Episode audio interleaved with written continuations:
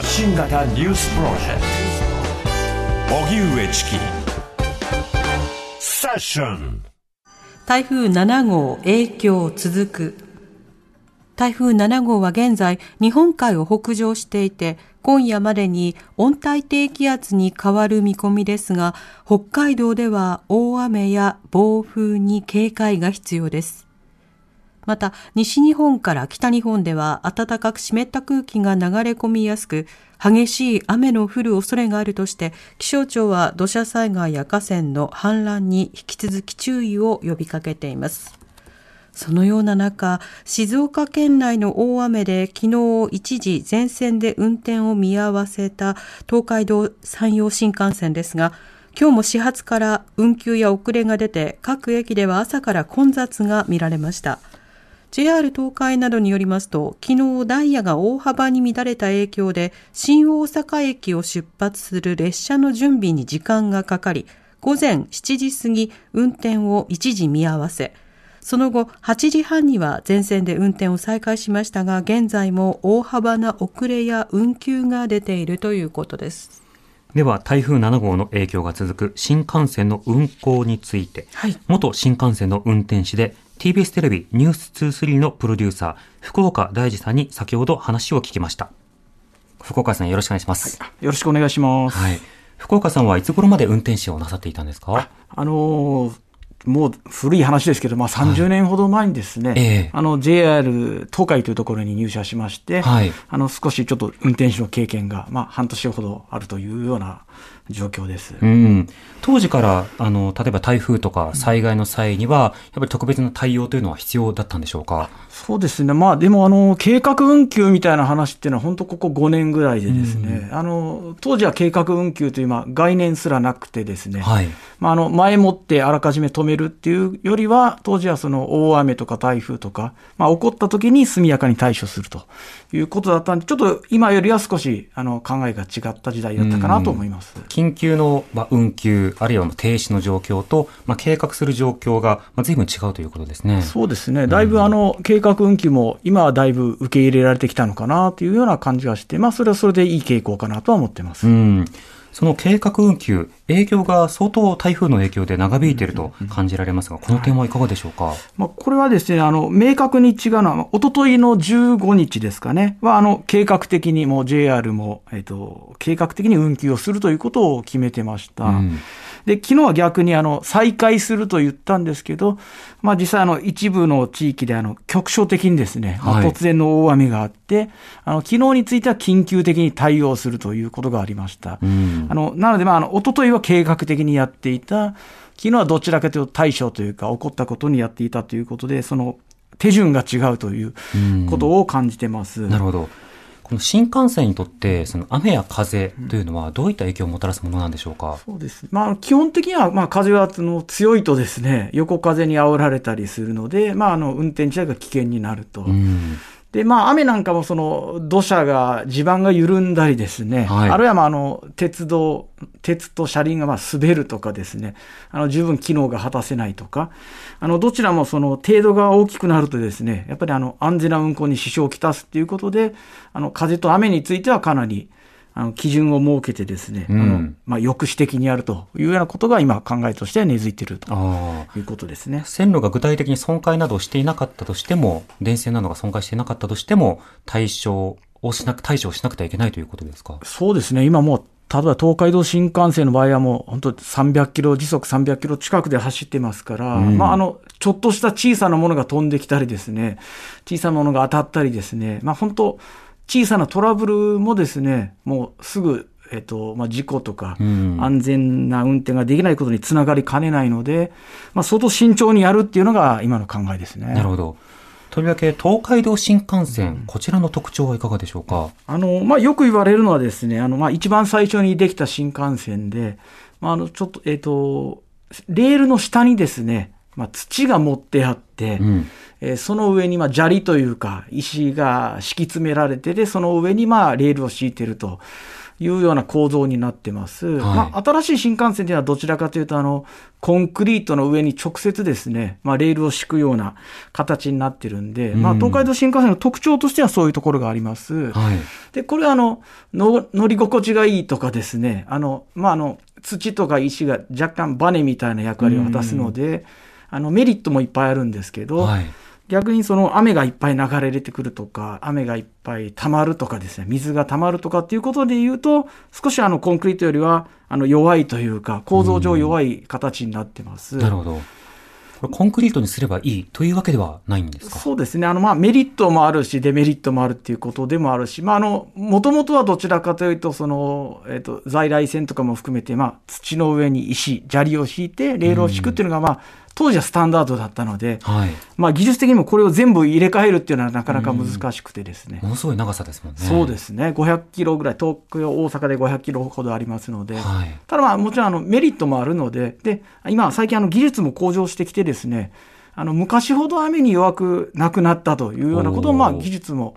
どんどん変わっていっているので、まあそういったところもあるので、まあ今あのどちらがいいとか悪いとかっていうことではないかなと思いますね。こうした計画運休などについて、まあ、多くの方も影響を受けた一方で、あの、予期せぬ、あの、運休というのもまあ、相次いでいるわけですが、こうした例えば足止めであるとか、あるいは運転手の確保、どんな点に課題を感じますか？そうですね。まあ、あの、新幹線を1両、1編成ですね、16両動かそうと思うと、まず運転手が必要です。はい、当然、あの、車掌もいないと、あの、走らせることできません。うん、えー、あるいは、あの、清掃の方なんかもいらっしゃいます。はいそう考えると、その車両はあっても人がいないということが起こると思います。うんうんあとはですね、あの、必要な検査っていうのもやらないといけなくて、例えばまあ簡単に言うと2日に1回ぐらい新幹線で検査をしないといけないんですけど。2日に1回ですか？はい。あの、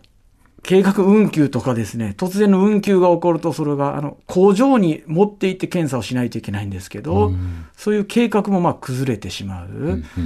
あるいはまあ昨日の状況を考えると、運転士がその名古屋にいないとか、大阪、新大阪駅にいないとか、あるいはその検査する人が工場にいないとか、かなりその複雑なですね、人と機械を、えー、複雑に運用してるっていう実態もあるので、まあ昨日の予期せぬような突然の大雨とかが起こると、まあこれはあの社内というか JR は相当混乱したんじゃないかなというふうには想像できます、ね、なるほど。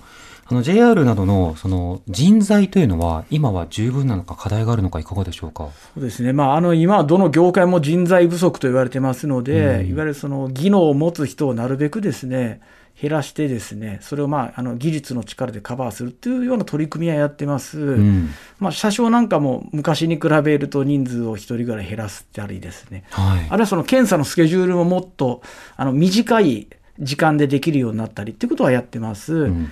ただまあ、あの、現状はやっぱりあの大きな、えー、一番多いと本当1000人以上乗せる高速鉄道ということを考えると、やっぱり最終的には運転手さんのような人が必要ですし、うん、まあ、検査も最終的にはやっぱり人の名誉で見てっていう、どうしても削れない部分があると思うので、まあ、どうしてもこういったあのあの予期せぬ運休とかが起こると、なかなかこの人の回しの部分で、え準備が間に合わないということはやむを得ないのかなというふうに思ってます。また今、お盆の帰省ラッシュの時期でもあり、また夏休みということで、まあ、移動されたり旅行されたりという方も多くいらっしゃいます。また、あの、コロナ対策が変わったことによって、海外からも多くの方が来られてますね。こうした時期の情報提供という点ではいかがでしょうか？まあ、今はもう随分あのホームページとかあの SNS とかを通じてなるべく鉄道会社もですね情報発信するように努めてはいると思うんですけど、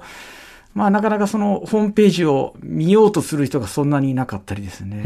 結果的にやっぱり駅で足止めを食らってしまうと駅員さんに聞いてみたり、はい。えー、近くの,、まあ、あの車掌さんに聞いてみたりというようなことをやってるんだと思います。うんうん、あのまあ、突然の大雨とかその計画を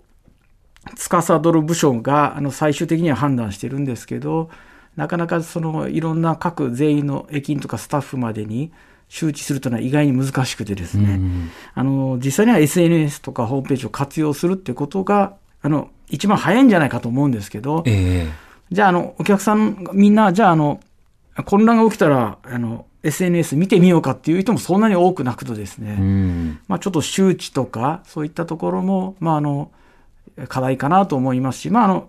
あの、客の立場に立ってみると、そういったところに新しい情報があるっていうことを、まあ、知っておくのもですね、あの、不要な混乱を招く、まあ、一つの方法にはなるのかなというふうには思いますね。うん。また事前にあの変えられるスケジュールを変更してくださいというのは、まあ、呼びかけもしていましたが、うん、一人一人のお客さんの立場からすると、せっかくの休みでチケットも取れたので、うん、他の誰かがチケットを手放してくれて、自分だけは行きたいなみたいな、そうした感情でどうしても湧くとは思うんですよね。そうした中でその情報発信と、それから代替手段など、これからも考えなくてはいけない点というのは多そうですね。そうですね。あの、JR としてもいろんなものをホームページとかで発信してて、まあ今回で言うとその払い戻し、あの、台風とかの影響で乗れなくなった切符、うん、なんかの払い戻しも、あの JR は柔軟に対応していてですね、あの、手数料なしで払い戻せるとか、事後にあの、期間をそんなに区切らずにですね、あの、そ後で払い戻しもできますよっていうような案内も実際にはしてるんですけど、うん、じゃああのほとんどのお客さんに周知できたかというとそういうことでもないと、えー、結局今回もその払い戻しの混乱で窓口に殺到するとかそういったことも起きてるんでその意味で言うとあのせっかくある情報っていうのをですねあの鉄道会社もきちんと発信すべきだし、まあ、あのお客さんの側もですね、そういう情報が、まあ、あることを知っておくとですね、少し混乱も減るのかなということで、いろいろまだ、あの、やれることとか課題はいっぱいあるなというふうには思ってます。払い戻しは後日でも大丈夫なんですか？あの、台風とかですね、こういう緊急時の対応が起こると、あの、鉄道会社から個別に案内があってですね、うん、まあ、今回ぞ今回の県の台風で、いついつの期間の持ってる切符に関しては、あの手数料もなく払い戻しますよ、あと、すぐじゃなくても大丈夫ですよっていうことを案内しているケースもあります。これはもう個別なんで、あの、そういった情報を、まあ、知りに行くというか、取りに行くっていうことも変ですけど、まあ、あの、きちんと案内して、あの、みんなが知っておくと本当はいいんじゃないかなとは思ってます。福岡さん、ありがとうございました。ありがとうございました。元新幹線の運転士で TBS テレビニュース23のプロデューサー、福岡大二さんにお話を聞きました。荻上チキ。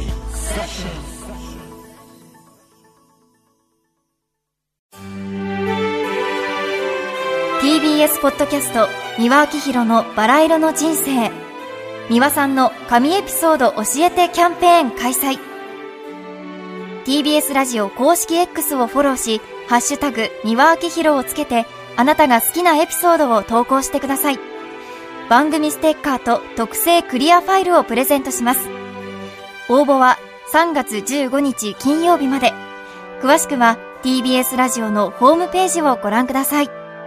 皆様、どしどし、どしどし、ご応募くださいましね。待っとるけんね。